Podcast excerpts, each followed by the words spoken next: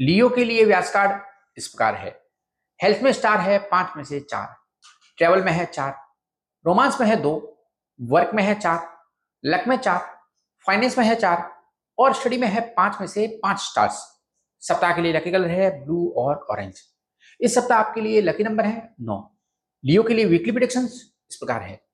आपका आने वाला वीक पॉजिटिव है, लेकिन रिलेशनशिप पार्ट आपका अच्छा नहीं रहेगा। आपकी कुंडली में शुक्र, चंद्रमा और सूर्य ट्रांजिशन में बेहतर है, यानी गोचर में बेहतर है। इसलिए आप ज़्यादा पॉजिटिव और कॉन्फिडेंट फील करेंगे। आपका रुझान अध्यात्म की ओर जा सकता है। कमज़ोर गुरु के कारण आपके पार्टनर के साथ आर्ग्यूमेंट्स पॉसिबल है। ज़्यादातर स्टूडेंट्स पढ़ाई में बेहतर परफॉर्म करेंगे। आपको बेहतर अप्रेजल के साथ प्रमोट किया जा सकता है।